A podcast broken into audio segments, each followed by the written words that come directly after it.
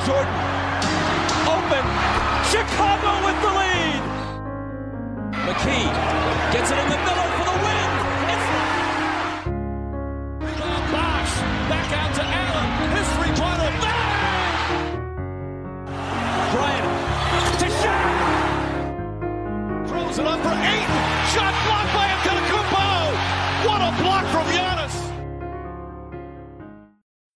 Καλησπέρα σε όλους και καλώς ήρθατε σε ακόμα ένα Hack and Roll podcast. Είμαι ο Μάνος. Και εγώ είμαι ο Νίκος.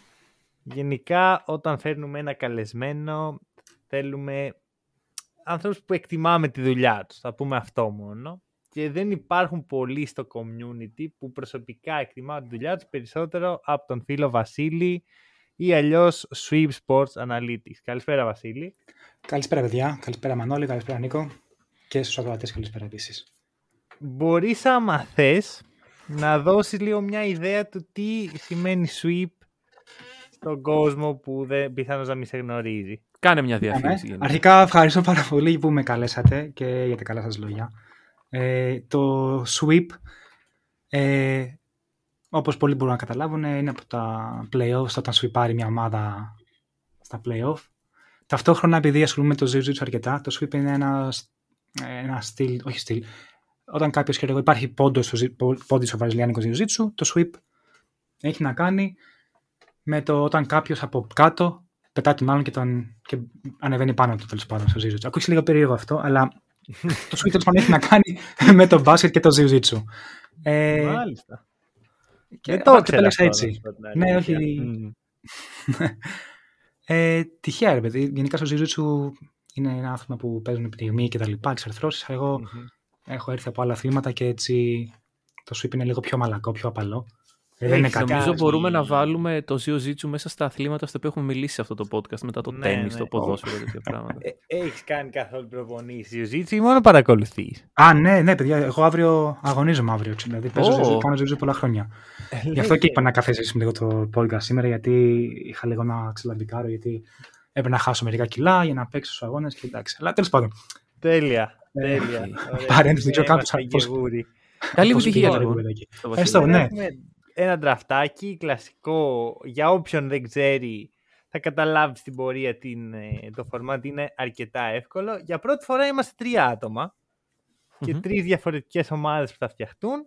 Και θα έλεγα ότι σήμερα είναι το πιο ιδιαίτερο από όλα τα draft γιατί θέλαμε έτσι να κάνουμε κάτι το οποίο ταιριάζει στο είδο ενασχόληση του καλεσμένου μας που είναι κυρίως στατιστική, analytics για πολλά αθλήματα και μέσα σε αυτά είναι και το μπάσκετ και γι' αυτό τους ζητήσαμε να φτιάξει κάτι πολύπλοκο, το οποίο για να το καταλάβει κάποιος 100% πρέπει να έχει ασχοληθεί με την επιστήμη των υπολογιστών. Γι' αυτό τον, βάλαμε να τον έχουμε εδώ πέρα για να εξηγήσει με απλά λόγια τι ακριβώς κάνει το πρόγραμμα που έφτιαξε. Ναι, λοιπόν, θα τα πω όσο πιο απλά γίνεται και όποιος θέλει να ασχοληθεί και να δει παραπάνω μπορεί. Υπάρχουν πάρα πολλά resources στο διαδίκτυο για, και για τον τρόπο τον, που λειτουργούν τα NBA Analytics ε, και ο αλγόριθμος που θα πούμε τώρα και κάποια στατιστικά που θα αναφέρουμε. Το draft σήμερα αυτό που θα μου έχουν ζητήσει τα παιδιά είναι να δραφτάρουμε μεταξύ ε, των 100 καλύτερων παιχτών όλων των εποχών με βάση το Raptor Statistic. Το Raptor Statistic είναι πριν από 2-3 χρόνια περίπου το, ε, το εισήγαγαν η σελίδα 538 και έχει να κάνει με το πόσο καλός είναι ένας παίχτης σε σχέση με τον μέσο όρο παιχτών του NBA όταν βρίσκεται στο παρκέ. Ε, και ο λόγος που το κάνουν αυτό είναι γιατί okay, τα απλά στατιστικά μπορούν να σου πούνε διάφορα μέχρι και τίποτα. Ε, δηλαδή δεν μου λέει κάτι άμα κάποιος έχει 20 πόντους ε, αλλά ε, με efficiency ξέρω εγώ 20% ή δεν μου λένε τα triple-double του Westbrook πολλά, αν και το συμπαθώ full το Westbrook. Ναι. Full το πάω όσο δεν φαντάζεστε, αλλά εντάξει. Εντάξει, είναι, είναι άνθρωπος της στατιστικής ο Βασίλης, οπότε δεν γίνεται να μην συμπαθεί τον Westbrook. Ε, αυτό θα μπορούσε να είναι ένα podcast από μόνο του. Πώς ένας άνθρωπος που κάνει. που ασχολείται τόσο πολύ με τα analytics, συμπαθεί τόσο πολύ με το Westbrook. Ε, να σας πω, το πρόβλημα, γενικά το, το Switch προς Analytics ξεκίνησε επειδή έχανα συνέχεια στο fantasy, παντού, παίζω πάρα όλα τα fantasy που υπάρχουν, ε, ποδόσφαιρο, Premier League, UEFA, ό,τι, ό,τι φαντάζεστε. Και είχα και λέω κάποια στιγμή να κάνω κάτι με το NBA. Και λέω: και NBA έχει στατιστικά, οπότε άρχισα να έχω φτιάξει ένα εργαλείο προβλέψεων και βελτιστοποίησης ομάδας στο NBA. Η ερώτηση είναι κερδίζεις πλέον. Φέτος, κοίτα, βάζω τους, παίζω points leagues, σε points leagues. Φέτος έχω κάνω και categories. Στο points league είμαι, αν όχι πρώτος, δεύτερος σε όλη τη λίγα σε πόντους. Αλλά δεν κερδίζω γιατί ε, αυτό τα στατιστικά, ξέρεις, ένας παίκτης επειδή μου μπορεί να πέσει πάρα πολύ στο τέλος της χρονιάς και που καίει η μπάλα. Ναι, και δεν μου έχει βγει πολύ καλά. Ε, ελπίζω φέτος να πάει καλά. Okay. Ε, οπότε το κακό είναι ότι δεν. Τα στατιστικά πραγματικά το βλέπω. Δεν, δεν, λένε, δεν λένε την αλήθεια και θα το πω πάρα πολλές φορές αυτό σήμερα. Γιατί ε, το βλέπουμε με το Westbrook και βλέπουμε πολλές καλές ομάδες ή ακόμα και με τους Jazz που για κάποιο λόγο δεν προχωράνε στα playoffs παρόλο που έχουν καλά νούμερα ή καλές αποδόσεις. Μου πεις και είναι regular season ομάδα. Αλλά. Ναι, OK. Okay, γενικά. Ναι. Ισχύει αυτό ε... και το έχουμε συζητήσει και με το Μανώλη. Ότι ε, είναι πάρα πολύ δύσκολο και να προβλέψεις και να, να κρίνεις αυτό που βλέπεις. Εντάξει, εκτός από την προσωπική προτίμηση, υπάρχει και αυτό που αντικειμενικά βλέπουμε. Πολλές φορές το eye test είναι τελείως διαφορετικό από τα στατιστικά. Full. ναι. Ε, και εντάξει, αυτό. Ξέρεις, για μένα είναι πολύ ακραίο να μηδενίζεις κάτι από τα δύο. Δηλαδή να μηδενίζεις τώρα το advanced, να μηδενίζεις το eye test. Γιατί κατά ψέματα κάποια πράγματα πρέπει να τα δεις και κάποια πράγματα πρέπει να τα διαβάσεις. Δηλαδή θεωρώ ότι πρέπει να υπάρχει μια ισορροπία. Ε, και αυτό ακριβώς είναι το νόημα του σημερινού podcast. Ε, χωρίς, βρήκαμε πέντε κατηγορίες τις οποίες θα τις αναλύσουμε στην πορεία σιγά σιγά θα μας εξηγήσει και ο Βασίλης ε, γιατί είναι εκεί που είναι τα πράγματα για να τραφτάρουμε και από κάθε κατηγορία θα επιλέγει ο καθένας μας ένα παίχτη το πρόγραμμα έχει κατηγοριοποιήσει τους παίχτες από μόνο του οπότε ε, αυτό είναι ένα πράγμα νομίζω μπορούμε να ξεκινήσουμε με το πρώτο κλάστερ θα έλεγε κανείς άμα ήταν προγραμματιστής ε, το οποίο τι αφορά Βασίλη; Βασικά, ναι. Λοιπόν, αρχικά να πω, το cluster τι είναι. Είναι ένας αλγόριθμος, clustering ένας αλγόριθμος που βλέπει κατά πόσο ταιριάζουν και μοιάζουν κάποιοι παίχτες μεταξύ τους ή οτιδήποτε, παρατηρήσεις. Και οπότε είδαμε όλους τους παίχτες με βάση πέντε κατηγορίες ε, και οι κατηγορίες είναι η body, rebound, assist, κλεψίματα και τάπες και βλέπουμε πώς κατηγοριοποιούνται οι παίχτες. Και έτσι βάλαμε την επιστήμη, τη στατιστική, ε, να, να κατηγοριοποιήσει τους παίχτες και βλέπουμε στο πρώτο κλάστερ πολλούς παίχτες με πολλά, πολλές assist, αρκετά κλεψίματα, ε, καλό επίπεδο πόντων και είναι φυσικά οι playmaker, ε, οι point guards. Okay. Τώρα να τους χαρακτηρίσω δεν θα ήθελα εγώ, να τους πείτε εσείς καλύτερα.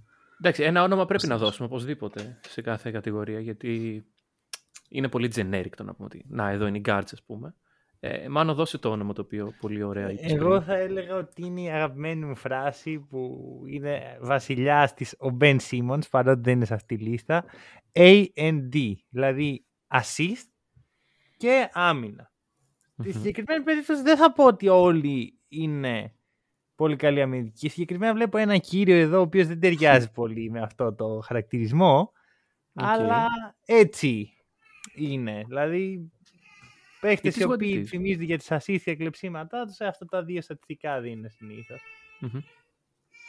Λοιπόν, οπότε πρώτο pick στον καλεσμένο. Παιδιά, ε, γενικά δυσκολεύομαι πάρα πάρα πολύ γιατί έχω, έχει παίκτες εδώ μέσα που, για τους οποίους τρελαίνομαι, δηλαδή πραγματικά τρελαίνομαι. Πρέπει όμως να πάρω τον Magic Johnson okay. με μέσο όρο 10,9 assist, από το 76 και μετά, 19,3 πόντους, δηλαδή εντάξει. Παρόλο ε, που δεν είναι καν ο ψηλότερος Ράπτο. Αλλά Magic Johnson δηλαδή πρέπει να τον πάρω, παιδιά. Οπότε... Τι, τι γίνεται; Δεν υπάρχουν πολλά πράγματα που μπορείς να πεις για το Magic Johnson και να είναι special. που δεν έχουν ακουστεί, ας πούμε. Πραγμα... Ναι. Ναι, ναι. Οπότε βαρετή επιλογή, αλλά η σωστή επιλογή Magic Johnson. Η καθόλου βαρετή επιλογή και. Εντάξει, ο άνθρωπος έχει γίνει άγαλμα έξω από το Staples Center. Νομίζω ότι χρειάζεται παραπάνω από αυτό να πούμε. Ε... Είσαι Lakers fan εσύ, σωστά. ναι, ναι, ναι. Θα το καταλάβω. να πω, επειδή πάει προς τα εκεί η κουβέντα. Αν και όχι ακόμα, αλλά θέλω να υπάρχει στη συζήτηση. Ότι ο Βασίλης είναι Knicks fan. Δηλαδή συστήθηκε σαν Knicks fan. Η αγαπημένη μας κατηγορία ανθρώπων δηλαδή σε αυτό το podcast. Ε, δεν έχω γνωρίσει ποτέ ξανά Knicks fan και μάλιστα δεν έχω γνωρίσει Knicks fan που να είναι ε, παλιός, ας πούμε. Γιατί εντάξει, ο Βασίλης δεν είναι. Δεν ξεκίνησε να βλέπει μπάσκετ ε, όπως εγώ πριν 10 χρόνια. Έχει μια σταδιοδρομία στο χώρο και έχει δει τις καλές μέρες των Knicks. Ναι. Όταν ήταν αυτές.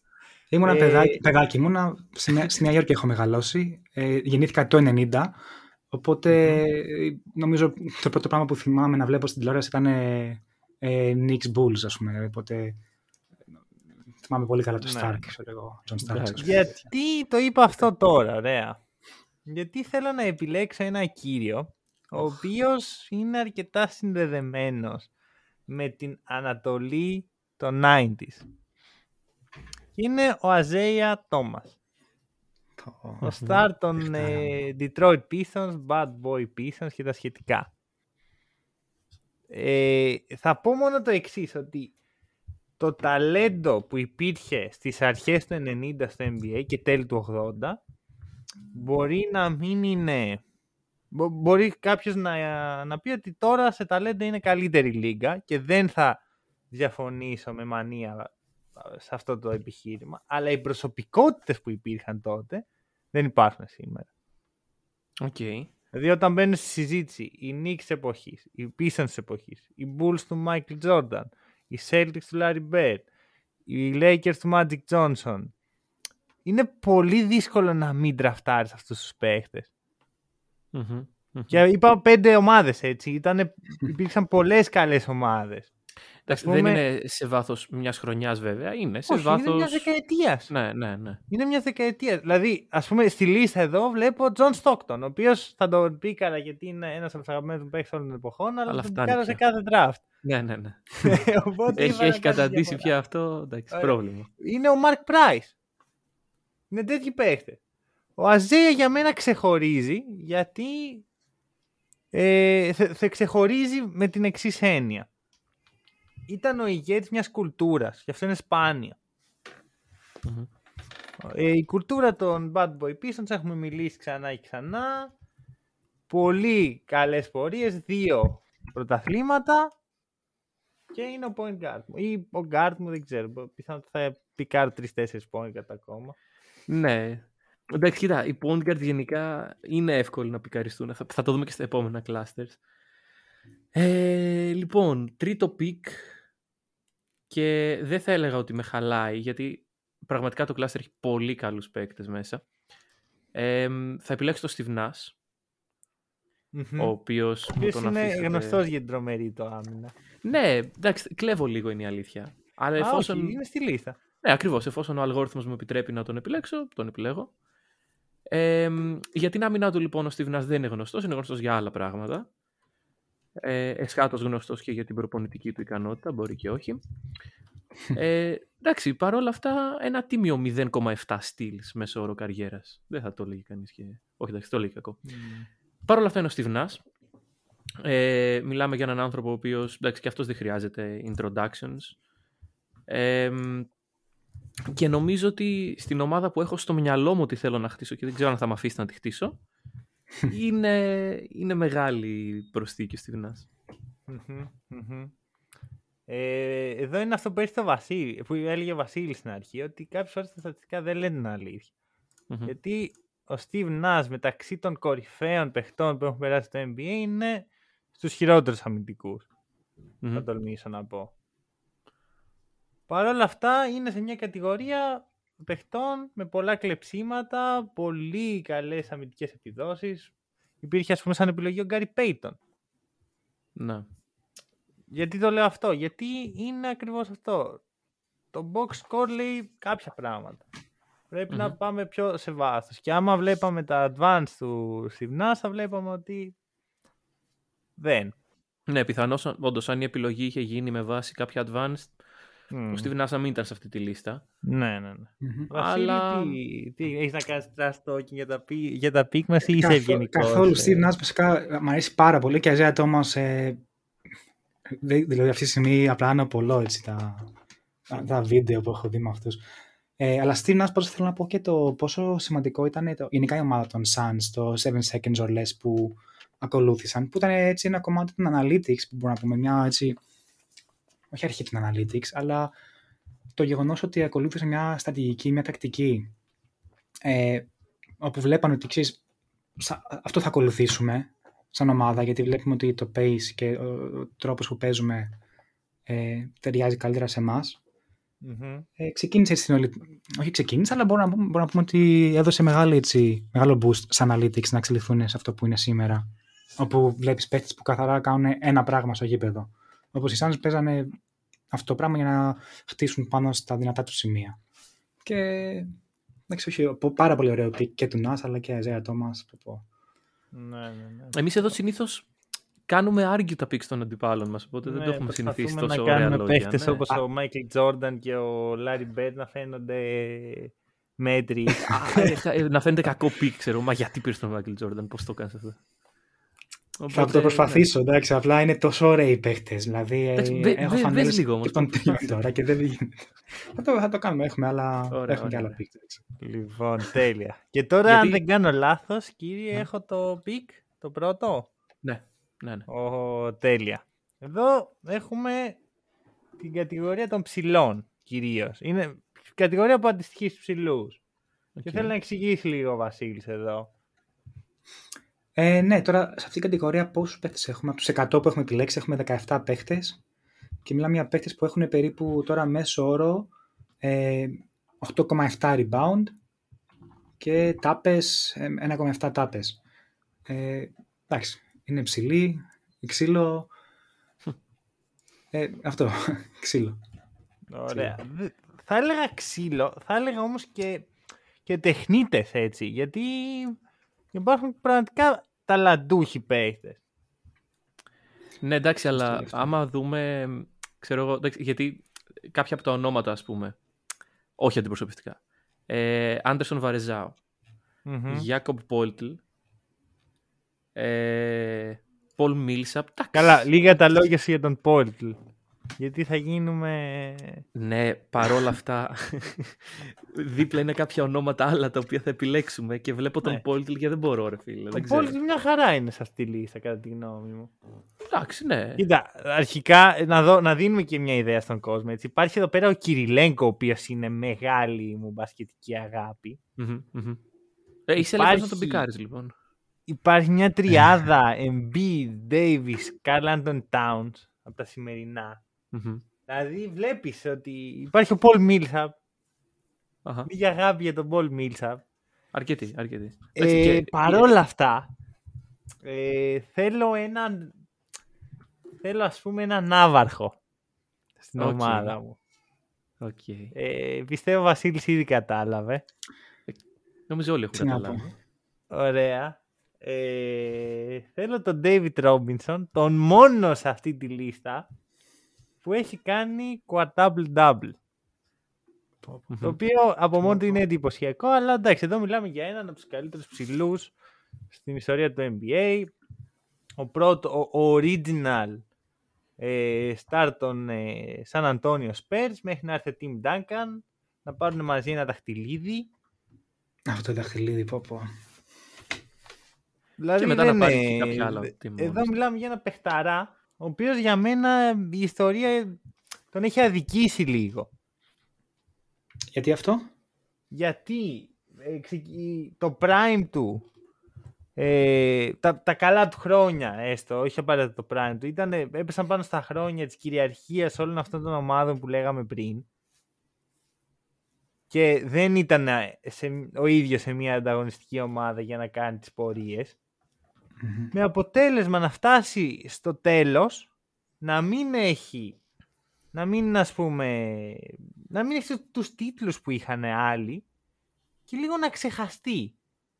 Δεν ξέρω τώρα ποια είναι, ποιο είναι το γενικό perception για τον David Robinson. Δεν έχω ρωτήσει, δεν έχω κάνει γκάλωπ στο Σύνταγμα να, να τους πω παιδιά, το David Robinson. Αυτό με τις γόπε που ψηφίζουν με τις γόπε. Ναι, ναι, ναι, ναι, ναι. Συμπαθούμε David Robinson. Εκτιμάμε, ξέρεις κάτι τέτοιο. Ξέρουμε ποιος είναι, κάτι τέτοιο. Ναι. Αλλά νιώθω ότι έχει μια. Υπάρχει μια αδικία για τον παίχτη και ήθελα να του δώσω έτσι λίγο. λίγη αγάπη. Έχεις αρκετά δίκιο. Συμφωνώ πάρα πολύ με αυτό και έχει, όχι αδικηθεί. Δεν ξέρω βασικά άμα θα ήταν στα επίπεδα που άμα θα έπαιρνε δαχτυλίδι χωρίς τον Duncan. Βασικά σχεδόν αποκλείεται. Ναι, Τώρα να έχει αδικηθεί. Τι να πω. Δεν ξέρω αν έχει αδικηθεί σαν, ε, σαν, σε, θέμα, αυτού, σε θέμα τίτλων. Αλλά σίγουρα δεν τον θυμούνται όσο θα έπρεπε να τον θυμούνται. Είναι, είναι αρκετά καλός. Ήτανε. Ωραία. Λοιπόν, ε, εγώ διαλέγω, ε, νομίζω. Ναι. Ωραία. Ρε παιδιά, υπάρχει ο Σακίλ Ο'Νίλ εδώ. Είναι δυνατόν κάποιον να πάρει το Σακίλ Ο'Νίλ. Ναι. OK. Okay. Παρ' όλα αυτά, εγώ θα τον πάρω. Ε, εντάξει. Πολλά rebound και πολύ καλή αμυντική προσήλωση και μέγεθος και ψηλή και τέτοια Σακύλο Νίλ. Ε, Έχω πάρει δύο παίκτες των Lakers. Δεν θέλω να φανώ προκατηλημένος. Λέω αλλά... Σακύλο Νίλ είναι των Celtics. Σωστά, ναι. Βασικά, γιατί... να στο θέσω αλλιώς, ο Σακύλο Νίλ είναι τόσο των Celtics όσο ο Steve Nash των Lakers. Ναι, ναι, ναι, όντως. όντως. Εντάξει, ναι. Έναν παίκτη των Magic, λοιπόν, τον Σακύλο Νίλ. ε... το πάει ακόμα πιο πίσω. το, πάει, το, πάει, το πάει τέτοιο, τέτοιο ρε. Το, σε ποιο κολέγιο έπαιζε; Εκεί. Λοιπόν, όπου εντάξει, ο Σακύλο Νίλ νομίζω ότι βασικά ταιριάζει τέλεια στην κατηγορία, επειδή στην προηγούμενη κατηγορία δεν τέριαζε και πολύ ο παίκτης μου. Ε, εντάξει, τώρα στατιστικά Σακίλ, δεν ξέρω αν έχει νόημα να πω, να ρίξω πάντως λίγο.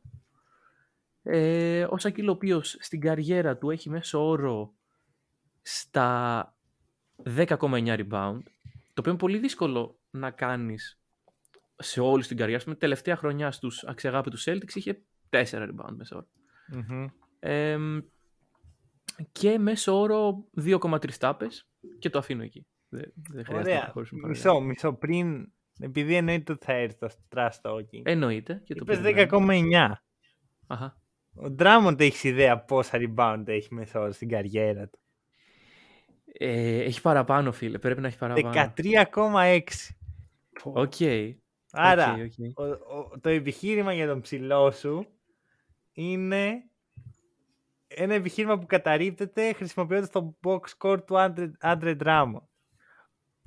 Ωραία. Λίγο sad. Λίγο sad. Παρόλα αυτά, ε, ξέρεις τι δεν έχει ο Άντρε Ντράμοντ; Τέσσερα δαχτυλίδια, τρία finals MVP. Δεν έχει το, ε, καλύ, ναι. το πιο dominant run στη ρακέτα. Αλλά εσύ okay. δεν είπες τίποτα από όλα αυτά. Εντάξει, όχι. Είπες στα rebound. Άκουσε με, άκουσε με. Είναι ένα podcast που μιλάμε για στατιστικά. Είμαστε εδώ στατιστικολόγοι.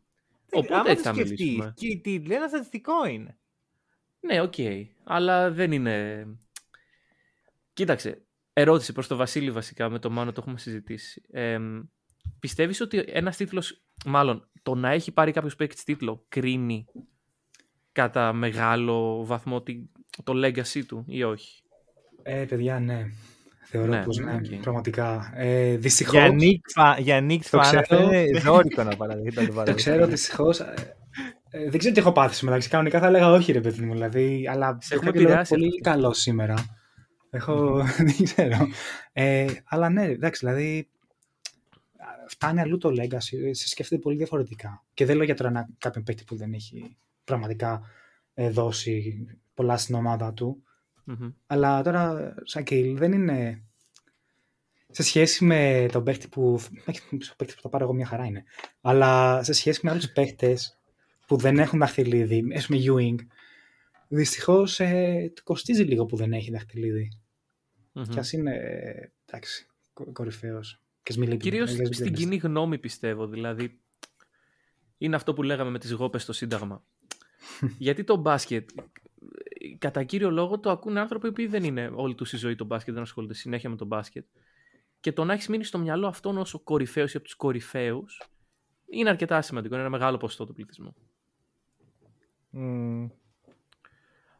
Πάμε λοιπόν στο, στο τρίτο και καλύτερο pick της, ε, το δεύτερο cluster. Περιμένω κάτι καλό. Ναι, κοίτα. Ε, τώρα έχω δυσκολευτεί αρκετά. Δυσκολεύτηκα αρκετά. Mm-hmm. Και okay, ο David Robertson είναι ο μόνος που έχει πάρει που έχει κάνει ένα double-double, αλλά θα πάρω τον παίχτη που έχει κάνει ε, δύο double-double. Ε, τι είπα; ο David Robertson που έχει κάνει ένα quadruple-double. Θα πάρω τον παίχτη που έχει κάνει δύο quadruple-double, τον Hakim Olajuwon. Ε, γιατί πραγματικά ο τύπος ε, δεν ξέρω, είναι πάρα πολύ τρομακτικός όπως έπαιζε στην εποχή που έπαιζε με τους ψηλούς. Και έχει κάνει όντως δύο. Έχει κάνει δύο στην ίδια σεζόν, ναι. Έχει κάνει δύο την ίδια σεζόν. Okay. Ε, δεν ξέρω γιατί, και... αλλά έχω την εντύπωση ότι είχε κάνει ένα μόνο.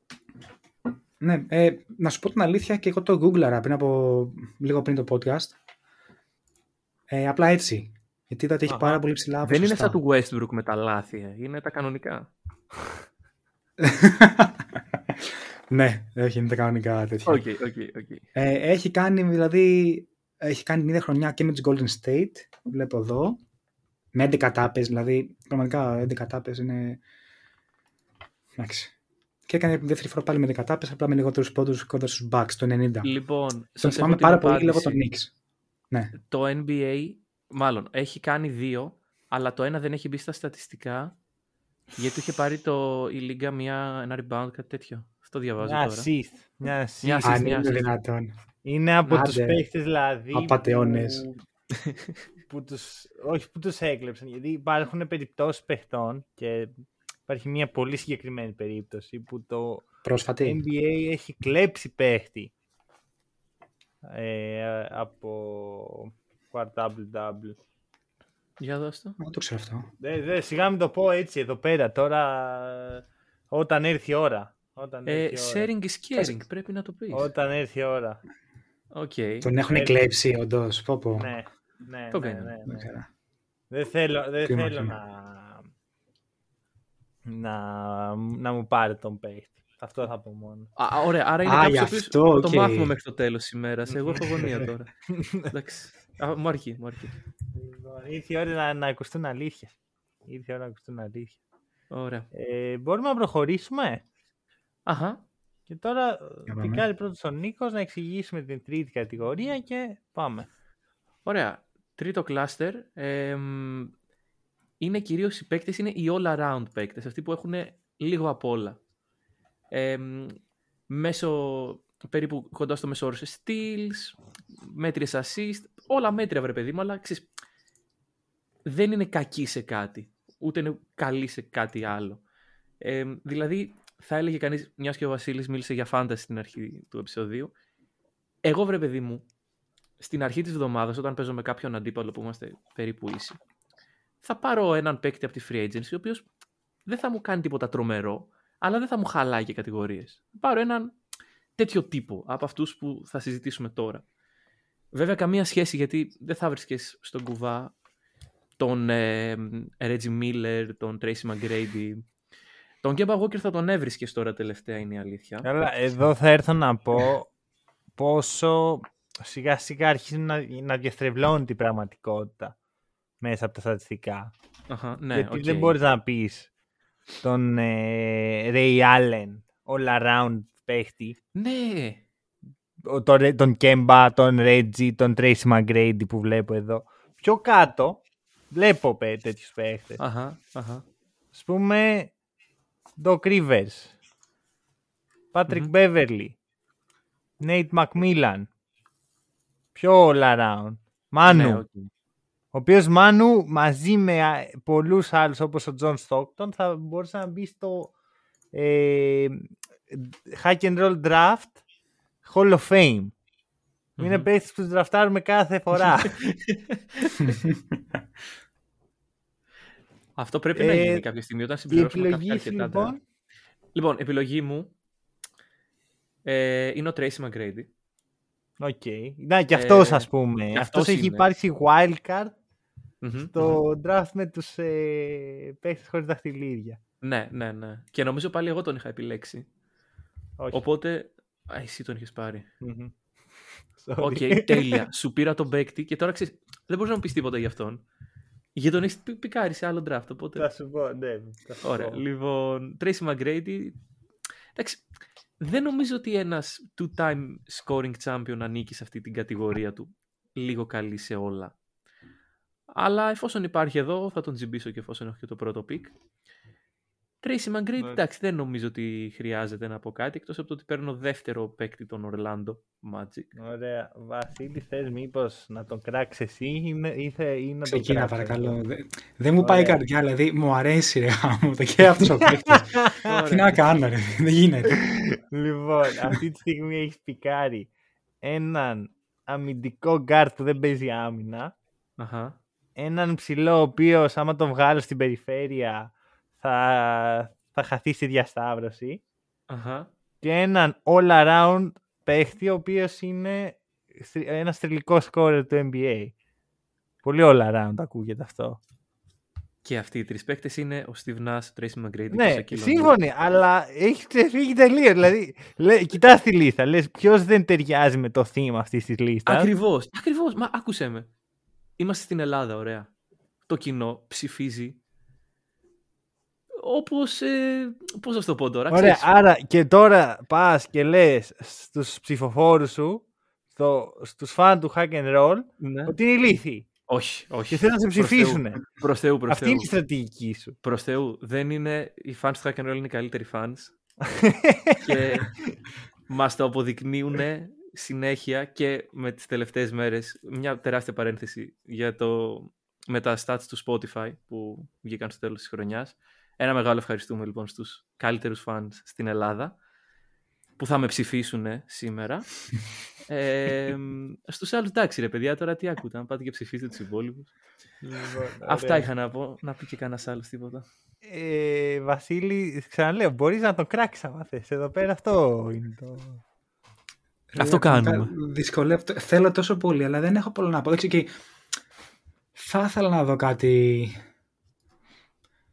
δεν έχω να πω πραγματικά. Συγγνώμη. Ε, ε, θέλω πάρα πολύ. Έχει... Συγγνώμη, συγγνώμη είναι αυτό μου γιατί δεν μπορώ να βρω κάποιον κάτι κακό για τον παίχτη αυτόν. Δηλαδή, τον πάω πάρα πολύ γιατί τον θυμάμαι στο Ρόντο όταν το ξεκίνησε με Vince Carter. Κάτι καρφώματα και σε φάση. Mm. ήθελα να παίξω κι εγώ σαν γι' αυτόν. Γούσαρα πάρα ναι. πολύ. Αλλά... Στο Jiu-Jitsu μπορεί να καρφώνεις τον αντιπάλου σου αντίστοιχα. Ε, Κάπως έτσι. Αλλά όχι. Δυστυχώς όχι. Ωραία, λοιπόν, Βασίλα, να τι θα κάνουμε. Επειδή σε βλέπω ότι είσαι πολύ φιλικά προσκύμενος στην ομάδα μου. θα, κάνουμε κυβέρνηση συνεργασίας. θα κάνουμε Πασόκ Νουδού 2010 εδώ. Και έτσι θα κυβερνήσουμε. Λοιπόν, κάτσε, κάτσε, μη στη φέρει στο τέλος. Όπα. Το κρατάω, το κρατάω. Αυτό ήταν πολιτικό σχόλιο. ήταν, μπορεί να ήταν και foreshadowing για το τέλος του επεισοδίου. Ήταν all together. Πώς είναι το sandwich, είναι το for sandwich. Λοιπόν, τέλος πάντων, αφού τα καταστρέψαμε όλα. Πάμε. Είναι η σειρά του Βασίλη να επιλέξει. Α, ναι, ναι, ναι. Οκ, okay, αρχικά δεν το έχω... Ναι, δεν το έχω σκεφτεί full. Αλλά θα κάνω μια επιλογή τώρα, γιατί κοίτα... Να πω αρχικά, με Raptor rating είναι πιο πάνω από όλους ο Ginobili και με, με σχετικά μεγάλη διαφορά. Δηλαδή είναι, είναι πολύ καλός. Πολύ ψηλά. Mm-hmm. Μην του πάρεις τον Ginobili, θα κλαίει. Αλλά δεν μπορώ να τον πάρω. Γιατί; Α, ναι. Ε, ε, γιατί δεν, δεν έχω δεθεί πάρα πολύ με τον Ginobili. Δηλαδή αυτό είναι κάτι που πρέπει να... Wow! Να ε, για κάποιο λόγο... Okay, μου, άρεσε, μου αρέσει πάρα πολύ. Μου άρεσε και μάλλον τον Spurs εκείνη. Δηλαδή για πολλά χρόνια γούσαρα full Spurs. Αλλά... Τι έχω πάθει σήμερα; Θα διαλέξω Reggie Miller. Δηλαδή, full κόντρα okay, στους Knicks, αλλά πρέπει να... δεν ξέρω, δεν ξέρω πώς έγινε αυτό τώρα. δεν ξέρω γιατί. Λοιπόν. Ανοίγω γέφυρα. Αυτά τα πράγματα που έκανε ε, δεν ξέρω, δεν μπορώ να τα δω από άλλους παίχτες. Ε, το πόσο κλατ παίχτης είναι. Ε, okay, λίγο, λίγο σπαστικός. Λίγο Άμα τον έλεγες και συμπαθή, ρε φίλε, εντάξει, δεν θα σου νίξει φαν. Δεν, δεν γινόταν μετά. Ε, ναι, αλλά εντάξει. Δεν, δεν γίνεται. Τα τρίποντά του είναι. Ωραία, εγώ θέλω να σταθώ στο, στον Μάνου. Δηλαδή, υπάρχει κάτι με τον ε, που σε χαλάει, κάτι, κάτι μια όχι, πικρία όχι, όχι, όχι, αρχικά, όχι, αρχικά. Τώρα θέλω να εξηγήσω, ίσως χαλάω λίγο το, το όλο point, αλλά θέλω να εξηγήσω τι συνέβη μόλις τώρα, ρε. Γιατί είμαστε στο hack and roll, ωραία. Ναι. Είμαστε στο podcast που η Nix είναι λίγο... Είναι το thing, ρε παιδί μου. Είναι, δηλαδή αν υπάρχει...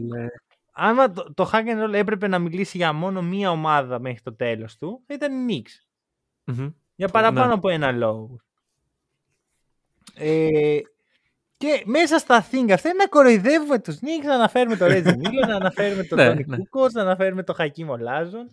Και έχουμε φέρει εδώ πέρα ένα, τον πρώτο Nick fan καλεσμένο μας. Και έχει πικάρει ο Λάζον και Ρέτζι Μίλλερ. Μέχρι να ξεφτυλίσω, πραγματικά μπορεί να κάνω restart το podcast. Δεν, όχι, όχι, δεν έχει. ναι, ναι, όλα αυτά τώρα θα τα κόψουμε στο δηλαδή, μοντάζ. Μην αν πικάρει όχι, τον TJ McConnell και τον Tony Cooker στα επόμενα δύο πίξου, αλλά θα έπρεπε να γίνεται.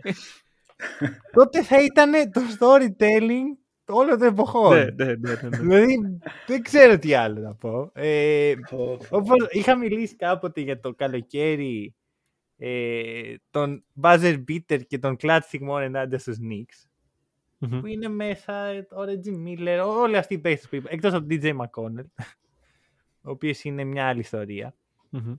Και τώρα έχουμε εδώ τον άνθρωπο και τον έχουμε βάλει να τιμωρεί τον εαυτό του. Ρε, δεν ξέρω αν το κάνει επειδή είναι πολύ καλόβολος ή πολύ. Δεν ξέρω γιατί το κάνει. Ναι. αλλά εμάς μας δίνει ψωμάκι για επεισόδια αρκετά. Πράγματι. Δηλαδή, Βασίλη, θα μνημονεύεσαι στο μέλλον του hack and roll με αυτές τις επιλογές. Μην ανησυχείς καθόλου. Να σου πω, ξέρεις, προσπαθώ να βγάλω το παντικό που είναι πάρα, πάρα πολύ δύσκολο. Απλά πραγματικά το NBA είναι, είναι, ένα, έτσι, είναι μια λίγα όπου παρά τις συμπάθειες που έχεις, που και που βγαίνουν και άλλες συμπάθειες από άλλες ομάδες. Δηλαδή και η Ρέτζι Μίλλερ θα τον συχαίνω για πάντα, αλλά δεν με χαλάει να τον έχω στην ομάδα μου αυτή τη στιγμή για λίγο. Okay, okay. Και εσύ πρέπει να, κερδίσω, να κερδίσω το τέτοιο έτσι, το, το draft. Μπράβο, αυτό είναι το σωστό mentality. Ναι, εντάξει. Εγώ θα σε ψήφισα, ξέρεις, μετά από αυτό. ναι, τώρα πάει να σε πάρει από το δικοματισμό μας, Βασίλη. μην το κάνεις, μην ακούς. Ωραία, άκου να δεις τώρα. Είναι η σειρά μου. Και οι επιλογές είναι τόσες πολλές. Μα τόσες πολλές. Δηλαδή, ο, ε, ε, έχω διαπιστώσει ότι μπορώ να πάρω τέσσερις διαφορετικούς παίχτες και να ταιριάζουν όλοι γάντι στην ομάδα μου από άποψη και storytelling και ε, τακτικά. Δηλαδή μπορώ να πάρω τον John C. Billups και να κάνω το Dream Pair Guard στο, στην ιστορία του Detroit. Ο Billups ναι. και Αζεγια Τόμα. ναι.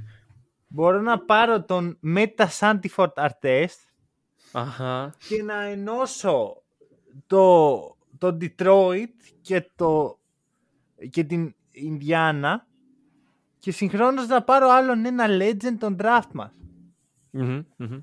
Και τον επεισόδιο μας γενικότερα. Μπορώ να πάρω τον Ginobili. Τον legend τον draft. Αλλά δεν θα γίνει τίποτα από όλα αυτά. Δεν θα πάρεις Ginobili. Και δεν θα πάρω ούτε Ray Allen που τον λιγουρεύομαι. Γιατί πω, πω, θα είναι πολύ καλό. Ένας παίχτης, ωραία, εδώ και πάρα, πολύ, πάρα πολλές ώρες, από τη στιγμή που είδα τη λίστα, μου έχει καρφώσει στο μυαλό ένας παίχτης. Και δεν ξέρω, ίσως εγώ, εγώ είμαι το πρόβλημα, αλλά θα το πάρω. Και είναι ο Μπρικ Άντερσον. Ωραία, όχι πλάκαν, πλάκαν. Σιγά μου πάρω τον Νίκ Άντερσον. Ωραία, είναι ο Eddie Jones. Ωραία. Ο οποίος Eddie Jones, να είμαι ειλικρινής, για πολύ καιρό δεν είχα ιδέα ποιος είναι. Ωραία. Μιλάμε για ένα παιχταρά, ο οποίος ποτέ δεν θα μνημονευτεί, ας πούμε, σαν superstar που κουβάλισε τις ομάδες, που τον αγαπούσαν όπου πήγαινε. δεν έχει κάτι από πίσω του, το legacy του, αλλά είναι απλώς ένας πολύ καλός παίχτης, ο οποίος κι αυτός είναι ξεχασμένος. Και αυτό ναι, είναι το νόημα αυτής της ομάδας. Είναι μια σκληροπυρηνική ομάδα με παίχτες που έχουν να αποδείξουν πράγματα. Ρε φίλοι. Τον Αζία Τόμα τον βρίζουν όλοι επειδή ο Μάικλ Τζόρνταν βγήκε στο Last Dance και γέλαγε. τον Ναύαρχο τον ξεχνά, το ξεχνάμε. Ξεχνάμε πόσο δυνατός ήταν. Ε, τον Eddie Jones δεν, δεν αξίζει λίγο αγάπη ο Eddie Jones. Ε, τρεις φορές All-Star παρεμπιπτόντως. Ρε φίλε, να σου πω, ωραία. Αξίζει αγάπη. Αλλά αν μου έλεγες φτιάξε τώρα μία λίστα ανθρώπων σε αυτόν τον πλανήτη που αξίζουν αγάπη, δεν θα έμπαινε μέσα σε αυτή τη λίστα μου. Θα ήταν προς τα κάτω. Δηλαδή, τον... Α, ναι, οκ, okay, είναι και αυτός. Δεν ξέρω. Προσωπικά έχει χαρακτηριστικά παίχτη που μου ταιριάζει πάρα πολύ σε μια ομάδα που θα ήθελα να φτιάξω. Καταρχάς... Είναι ψηλός ναι. για, για δύο. Καλός στην περιφερειακή άμυνα. Εκπληκτικός σουτέρ. Μπορεί και να είναι γρανάζι σε, σε μια ομάδα του προπονητή και να πάρει την κατάσταση στα χέρια του. Mm-hmm έχει σεζόν και όχι τώρα που να βάζεις 20 πόντους δεν σημαίνει τίποτα. Το 2000 που να βάζεις 20 πόντους στους κορυφαίους. Mm-hmm. Τη Σάρλοτ με 20 πόντους μέσα όρο. Ωραία. Θεωρώ ότι ο Eddie Jones είναι από τους πιο underrated παίκτες στην ιστορία του NBA. Να πω εγώ κάτι το οποίο δεν είναι καθόλου υπέρ μου σε αυτό το draft. Εννοείται. Ε, ξέρετε αυτά, αυτά τις εφαρμογές που κάνουν, παίρνουν δύο πρόσωπα και τα ενώνουν και βγαίνει ένα άλλο. Αν πάρεις τον Μάικλ Τζόρνταν και τον Κόμπι Μπράιαντ και ενώσεις τα πρόσωπά τους, είναι πολύ τρομακτικό πόσο βγαίνει ο Eddie Jones. Γιατί τώρα εντάξει. Θα πάω να το κάνω τώρα αυτό. Βλέπω, βλέπω τα στατιστικά του και βλέπω το πρόσωπό του και είναι τρομακτικό το αποτέλεσμα. Δεν ξέρω τι γενετικό πείραμα είναι ο Eddie Jones που απέτυχε στην πορεία. Γιατί εντάξει, άμα ήταν κράμα Κόμπι και Μάικλ θα πήγαινε λίγο καλύτερα από το να λέει ο Μάνος ότι αξίζει περισσότερη αγάπη από ό,τι έπαιρνε. Αλλά εγώ έχω τρομάξει πάντως. Επίσης, να πω ότι ο... η φάση με τον Eddie Jones είναι, ξέρω πόσο underrated είναι, όταν δεν μπορώ αυτή τη στιγμή να σκεφτώ ούτε μια ιστορία μαζί του. ναι, όντως, όντως, όντως. Για να την πω εδώ πέρα να, να το μνημονεύσουμε. Έλα ρε, τότε που, που, που ο Eddie Jones ήταν στην, σε αυτή την ομάδα που έπαιζε με, τον, με αυτόν τον αντίπαλο. Ακριβώς. Είχε βάλει το καλάθι το μεγάλο. Είναι ότι είχε αρκετούς τραυματισμούς στην καριέρα του. Θεωρώ ότι έτσι. Ξέρεις, πάντα θέλω να έχω ένα παίχτη ο οποίος δεν είναι απαραίτητα η καλύτερη επιλογή, αλλά είναι, είναι Eddie Jones. Α, okay. να, και κάπου εδώ να πω ότι Nick Anderson δεν θα σε πικάρω ποτέ σε κανένα draft. Μόνο στο draft με τους χειρότερους παίχτε. λοιπόν. Δεν αξίζει ε, αγάπη ο Nick Anderson. Όχι.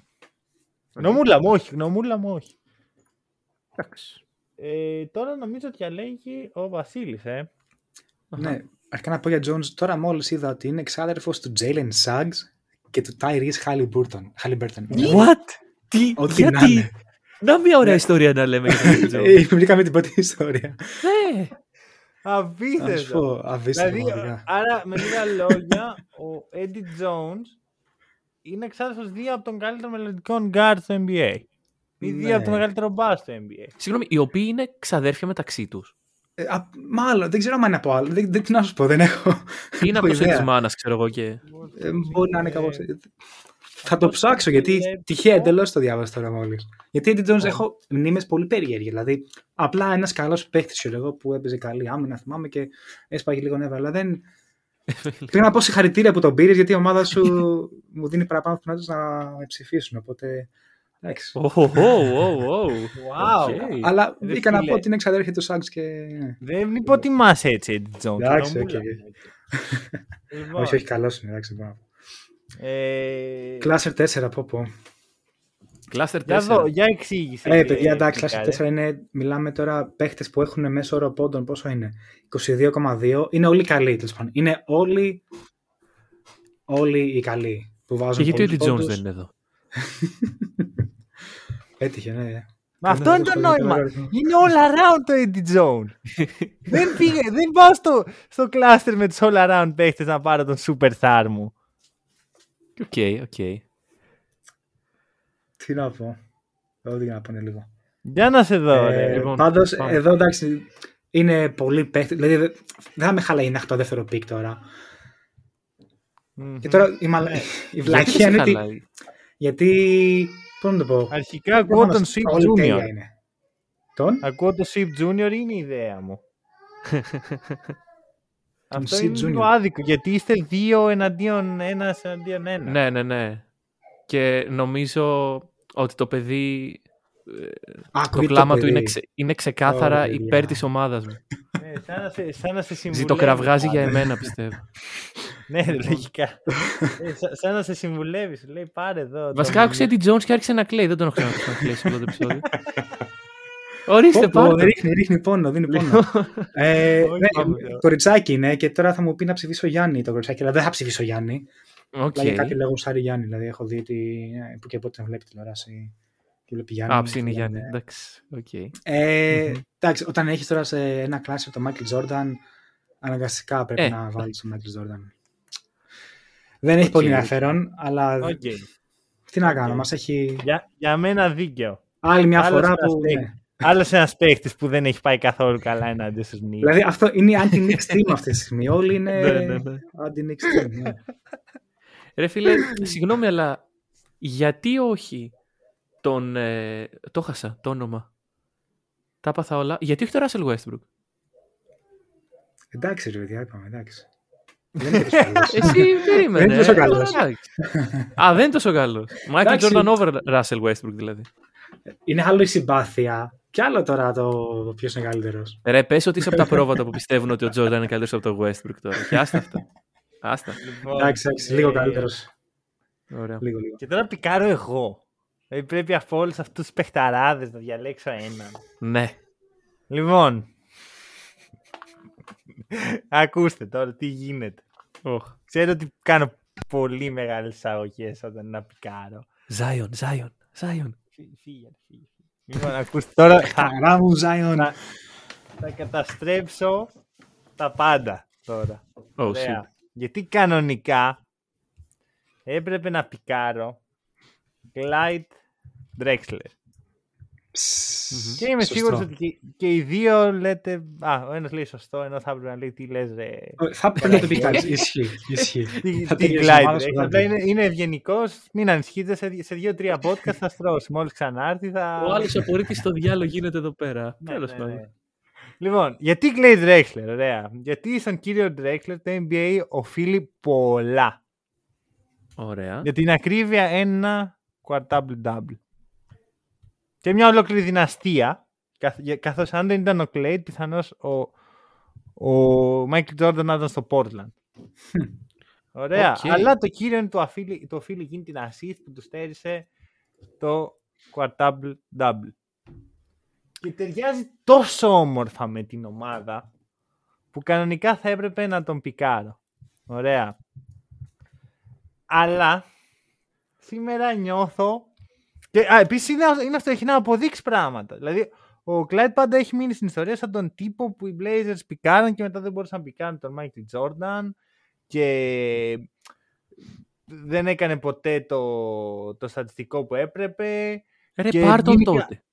Τι; Πάρτον. Όχι. Είναι πολύ καλή Όχι. Γιατί υπάρχουν δύο παίχτες που έχουν να αποδείξουν πιο πολλά. Ο ένας είναι ο Paul George, ο οποίος κανονικά θα μπορούσε κάλλιστα να είναι το pick μου.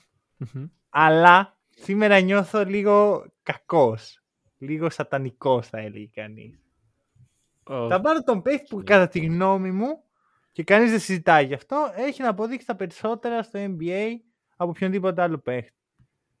Τον Kevin Durant. Εντάξει, ωραία. Οκ. Τον οποίο όλοι ξέρουμε, όσοι έχετε ακούσει πάνω από δύο επεισόδια, ξέρετε ότι δεν τον πολύ συμπαθώ. Παρ' όλα αυτά, ο Ντουράν κάποτε ήταν ο αγαπημένος μου παίχτης. Τι συνέβη μετά; Στην εποχή Ντουράν Westbrook στην Οκλαχώμα, εγώ ήμουνα με τις σημαίες.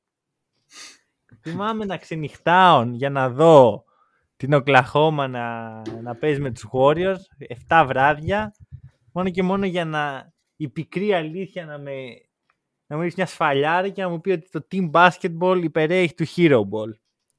Mm-hmm. Αλλά αυτό είναι άσχετο. Ο Ντουράντ είναι στην ομάδα. Έχει αποδείξει ότι μπορεί να γίνει μέλος ενός συστήματος και το χρειαζόμαστε. Και επίσης uh-huh. θα δώσει spacing από τη θέση 4. Το οποίο δεν ήθελα να έχω ας πούμε ένα Γιάννη δίπλα στον Ναύαρχο. Ναι, Θέλω okay. να παίχτη με elite ε, shoot. Durant, καλώς ήρθες στην ομάδα. Καλώς... Επίσημα η ομάδα μου μπορεί να ονομαστεί The Dark Side. Ναι. Και το αφήνω εδώ. Ωραία.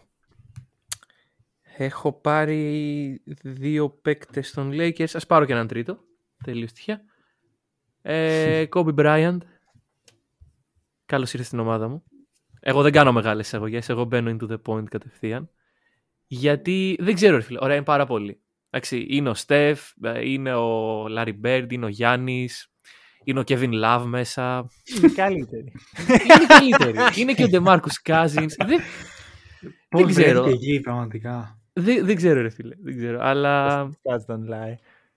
Ο Kevin Love, ο οποίος τι κάνει αυτές τις ημέρες, μπορεί να μας πει κάποιος με υπευθυνότητα. Είναι τίμιος. Ε, νομίζω έπαιξε ένα καλό παιχνίδι προχθές. Ναι, ναι. 22 πόντους, 21 λεπτά. Ναι, ναι, ναι. Wow. Μήπως να πικάρω Kevin Love τώρα από το σχέδιο. Όχι. Λοιπόν, Κόμπι. Κόμπι επειδή είμαστε all about winning εδώ πέρα, δεν έχουμε να αποδείξουμε κάτι. Και επειδή έχοντας τον Σάκ, κάποιος να του βγάζει άλλοι oops. Οπότε. Κόμπι Bryant. Δεν είναι νομίζω κακή επιλογή. Άρα ο Steve, Nash, ο Steve Nash δεν είναι καλός να βγάζει άλλοι Εντάξει, είναι και αυτός εκεί, ρε φίλε. Πολλά άλλοι oops. Πολλά. Εντάξει, και ήθελα κάποιον εκεί στο 2 που να είναι δίπλα στον Steve Nash. Δεν νομίζω ότι το έχει ξαναδεί ποτέ κανείς αυτό. Mm-hmm. Καλά είχε πάει αυτό. Καλά είχε πάει αυτό. Εντάξει, τώρα θα πάει καλύτερα, ρε φίλε. Γιατί τώρα υπάρχει και ο, και ο Σάκ εκεί πέρα. Mm-hmm, mm-hmm. Ωραία ομάδα. Με την εξαιρετική του περιφερειακή άμυνα θα κουβαλήσει. Φυσικά. Εντάξει, ρε φίλε, δεν είναι και Ρούντι Γκομπέρ, αλλά τι να κάνουμε. Δεν μπορούν όλοι να είναι τόσο καλοί. Κάτσε να σου πω κάτι. Το... Βασικά θα το αφήσω για ένα άλλο επεισόδιο, γιατί είναι συζήτηση 15 λεπτών. Α, οκ. Okay. Ε, Κάποιος να trash talking λίγο θα ήθελε. Λίγο θε... κουράστηκα να είμαι. Κατάλαβες όμως. Γιατί όταν παίρνεις Kobe δεν μπορείς να κάνεις άλλο trash talking. Ισχύει. Ε, εντάξει. Γιατί είναι λεπτό ζήτημα πρώτον και γιατί οκ. Okay. Και γιατί είναι ο κόμπι. Τέλος. Πήρε Μάικλ Τζόρνταν. Του είπε κανείς τίποτα. Όχι. Ε, καλά. Μάικλ Τζόρνταν, ρε φίλε. Δεν κολώνω λίγο να κάνω τραστόκι. Μη βρεθεί σπίτι σου, ξέρω εγώ, και να το πάρει προσωπικά. Δεν φίλε, ναι, δεν ξέρω τώρα. Μπορεί να έρθει να με παίξει μονό για να με ξεφυλίσει. Ναι, ναι. Μπροστά okay. στη μέλουσα γυναίκα μου. Δεν, δεν ξέρω, αλήθεια. δεν μπλέκω με κόμπι. Με Τζόρνταν. Με Μάικλ.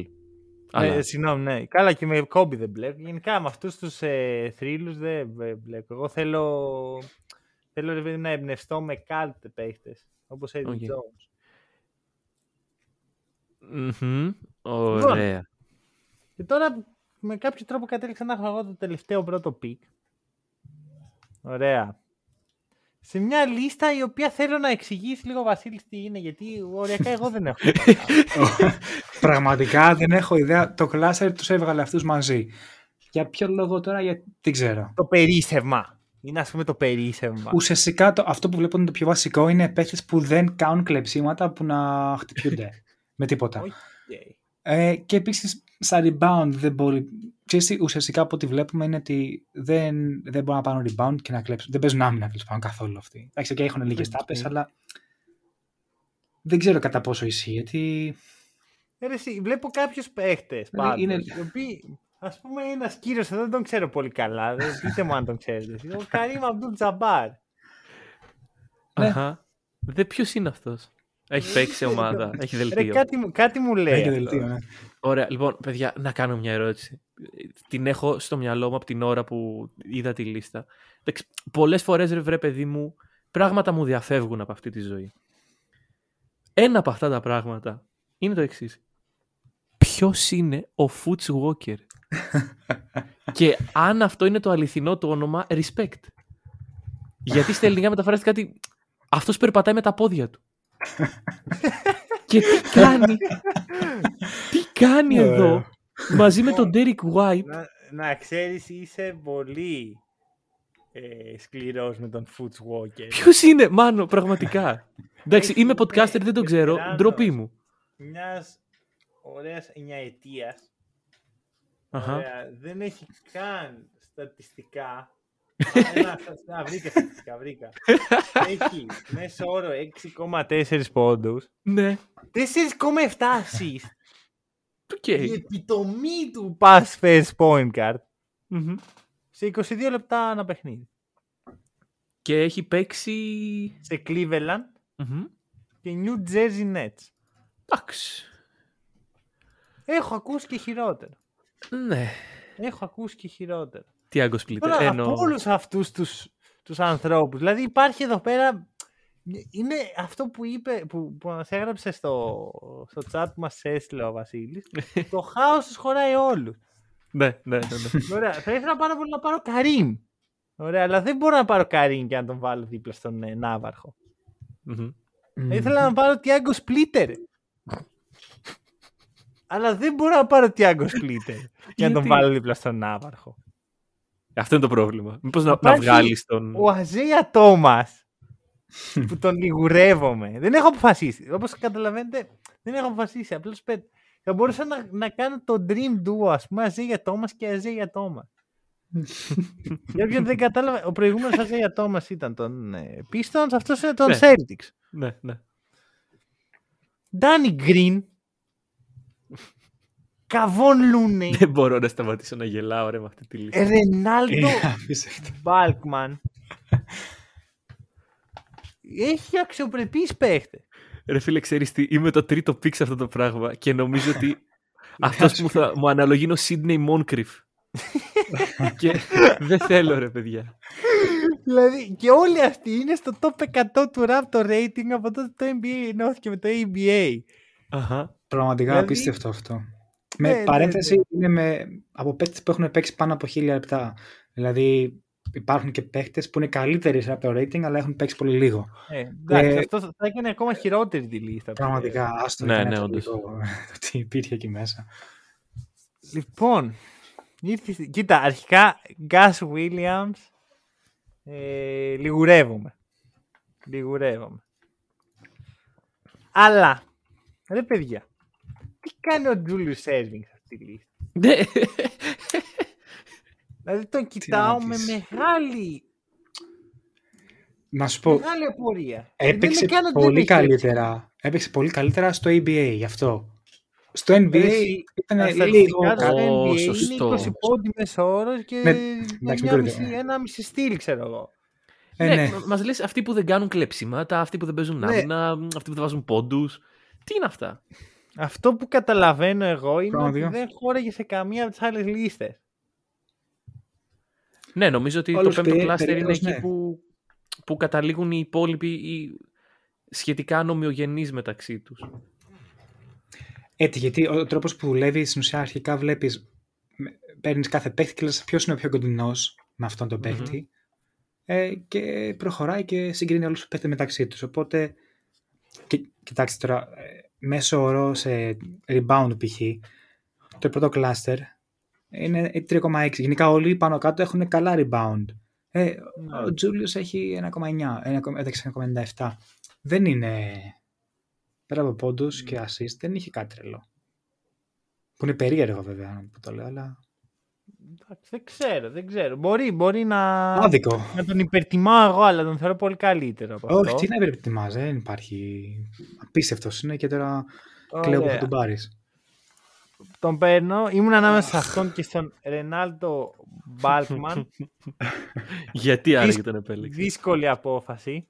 Ωραία. Να ξέρετε, Ρενάλτο Μπάλκμαν, για ποιο δεν ξέρει, ένας από τους καλύτερους γυρολόγους του μπάσκετ να σημειωθεί, να, να κρατηθεί το όνομα. Julius Erving, καλώς ήρθες. Δεν είμαι σίγουρος πώς νιώθω γι' αυτό, αλλά. Best of the rest, ξέρω εγώ. Οκ. Και είναι και τριάρι που δεν είναι στην ομάδα. Ε, όντως. Καλά ταιριάζει. Τι να σου πω. Δεν ξέρω. Η ομάδα, σαν την έβλεπα να παίζει, θα μπορούσα να την κάνω όλη μαζί, αλλά και πάλι, okay, Ναι, αλλά και πάλι είναι τόσο όμορφα στημένη ομάδα. Μαζί σου, δηλαδή, συμφωνώ, συμφωνώ. Έχουν, είναι ξεκάθαροι οι ρόλοι. Ο, ο KD θα κουβαλήσει. Ο Eddie Jones θα είναι ε, ο, ο συμπληρωματικός σνάιπερ.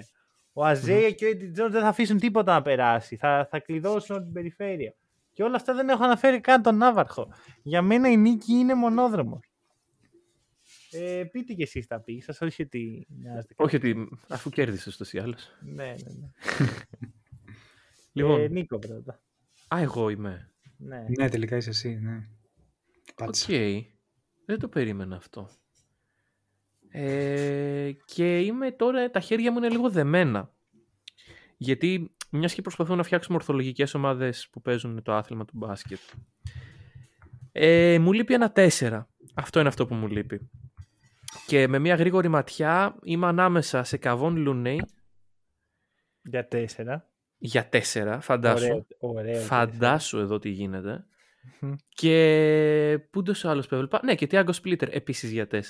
Ωραία, αυτό, όποιον από τους δύο και να πάρεις να ξέρεις η ομάδα σου είναι σαν να έχεις κόψει τη μέση. Ρε. Έχεις βάλει τρεις περιφερειακούς, δύο ψηλούς και τους έχεις βάλει μέσα απ' και, και απλά θα πετάμε μια μπάλα και θα τους κάνουμε να παίζουν, ναι. Ωραία. Αχ, αχ, αχ, δεν ξέρω. Ο Κάμερον Πέιν. Ο Καρίμ Αμπντούλ Τζαμπάρ δηλαδή δεν συγκινεί για Ρε φίλε, δεν μπορώ να του Lakers. Για το όνομα του Θεού, τι είναι αυτό το πράγμα; Να, Σακ, Κόμπι και Καρίμ Αμπντούλ Τζαμπάρ. Ρε φίλε, πάρτε σε παρακαλώ. Δεν θέλω να τον πάρω εγώ, αλλά. Να ρωτήσω κάτι. Ο Κάμερον Πέιν είναι ο σημερινός ή είναι κάποια συνωνυμία; Ο σημερινός. Ωραία. Θα πάρω λοιπόν. δεν ξέρω. Δεν ξέρω, δεν ξέρω, δεν ξέρω. Δεν μου ταιριάζει Καρύμ και Σάκρε, παιδιά. Πώς θα τους βάλουμε να παίξουν μαζί; Όταν, να, νόμιζα ότι δεν κάνεις μεγάλες αγωγές εσύ. τα παίρνεις έτσι. ναι, ρε φίλε, αλλά είναι το κλάστερ του χάους εδώ. Δεν μπορώ να. Ωραία, λοιπόν. Καρύμ Αμπτούλ Τζαμπάρ. Καλώς ήρθες στους All Time Lakers. Ωραία, άρα έχουμε τους Lakers. ναι. Basically. Ωραία. Και... Τους Αντινίξ. Έχουμε τους Αντινίξ και το Dark Side. Ωραία. Τα καταφέραμε, παιδιά. Διαλέξτε ένα από αυτά τα τρία. ακόμα σου, περίμενε. Ε, όχι, εντάξει, εγώ... Μάρκες Τζόνσον, παιχταράς. Εγώ, εντάξει. Οκ, οκ. Εντάξει, ξενέρωσα λίγο. Ξενέρωσα λίγο. Ξέρεις, θα ήθελα να τσιμπήσω έναν Derek White έτσι για να ε, πω, ναι. πω, πω. Ή ένα Gus Williams. Εντάξει, οκ. Πάρτε εσύ. Εγώ, εγώ ξενέρωσα πρώτον που δεν, δεν μπήκε κανείς μας Gus Williams. Πάρ' το, ε, εσύ. Άλλαξε το, σε ε, παρακαλώ. Ε, ο Gus Williams είναι από τους πρώτους που είχαν ξέρεις, καράφλα, αλλά όχι ακριβώς καράφλα, που δεν ήσουν σίγουρος ακόμα αν είναι καράφλα ή όχι, μέχρι που τους είδες καράφλους. Ε, ναι. ε, πέρα από αυτό όμως, ξενέρωσα γιατί είναι πολύ στάνταρ οι επιλογές μας. Δυστυχώς, ναι. Δηλαδή, ξέρεις, δεν έχει λίγο. Εδώ είναι η λίστα του Καλτ, ας πούμε. Εδώ, αν μπορούσε, αν έρχονταν ο Taylor και έπαιρνε πέντε παίκτες, θα τους έπαιρνε όλους από εδώ. Ναι, ναι, ναι, όντως. Ωραία. Όντως, και εμείς να πούμε την, την ξεπετάξαμε λίγο αυτή τη λίστα. Είμαι λίγο απογοητευμένος από εμάς. Λοιπόν, να σου πω κάτι. Θα αλλάξω την επιλογή μου. Ωραία. Γιατί όση από ώρα. Το κουβά, ε, ε, transaction, transaction. Transaction. Όση ώρα Ωραία. μιλάγατε, εγώ προσπαθούσα να βρω γιατί ο Foots Walker λέγεται Foots Walker και ανακάλυψα ότι ο τύπος είχε απίστευτα μεγάλα πόδια. Τι λες ρε; Άντε, αποκλείεται. ε, ναι. το, το αμερικάνικο 12, τι είναι σε ευρωπαϊκό; Ε, τεράστιο. Ε, δεν ξέρω. Ωραία. Δεν νομίζω ότι είναι τόσο μεγάλο. Ωραία, το 12, το 12 είναι 46,5. Εντάξει, ο, τύπος το, ο τύπος το φορούσε στο γυμνάσιο. Οκ. Οπότε, για να μην, για να μην έρθει ο Foots, ο Foots πώς τον είπαμε; Foots Walker. Foots Walker και με πατήσει στον ύπνο μου. που τον ανέφερα, τον κορόιδεψα και δεν τον διάλεξα. Έλα, καλώς ήρθες Foots Walker, ένας playmaker σε αυτή την ομάδα. Μάλιστα. Λοιπόν, οπότε αυτό. Κάπως έτσι θα τελειώσει. Ο οποίος Foots Walker ήταν συμπαίκτης στο κολέγιο με τον Bob Μάκαντο. Hmm. Ενδιαφέρον. Ωραία.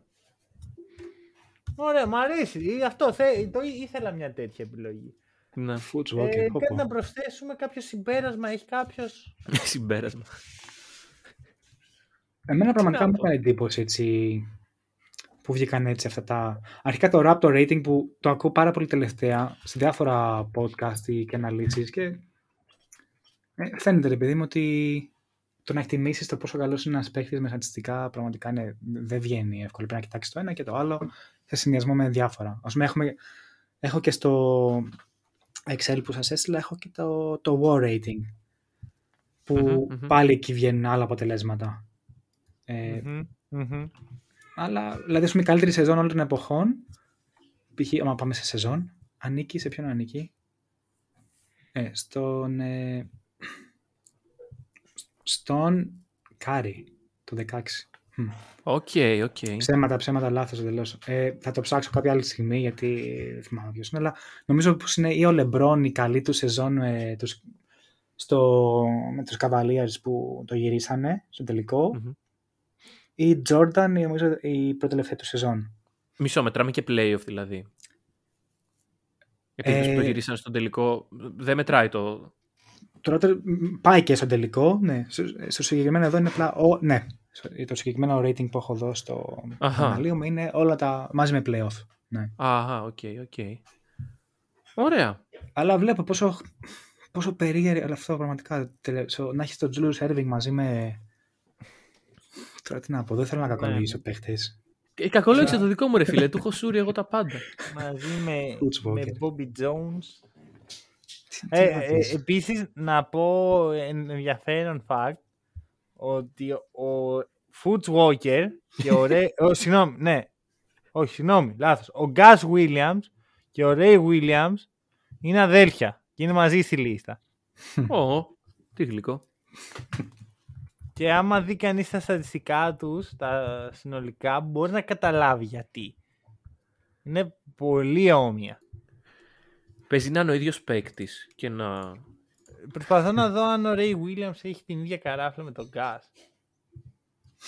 Ωραία, αυτό είναι πολύ ενδιαφέρον. γιατί έχει, είναι αυτό που τον βλέπεις κάποια στιγμή στα 23 του και λες πω ρε αυτός στα καραφλιά, στα μεγαλώσει. Για κάποιο λόγο δεν βρίσκω φωτογραφία του Ray Williams.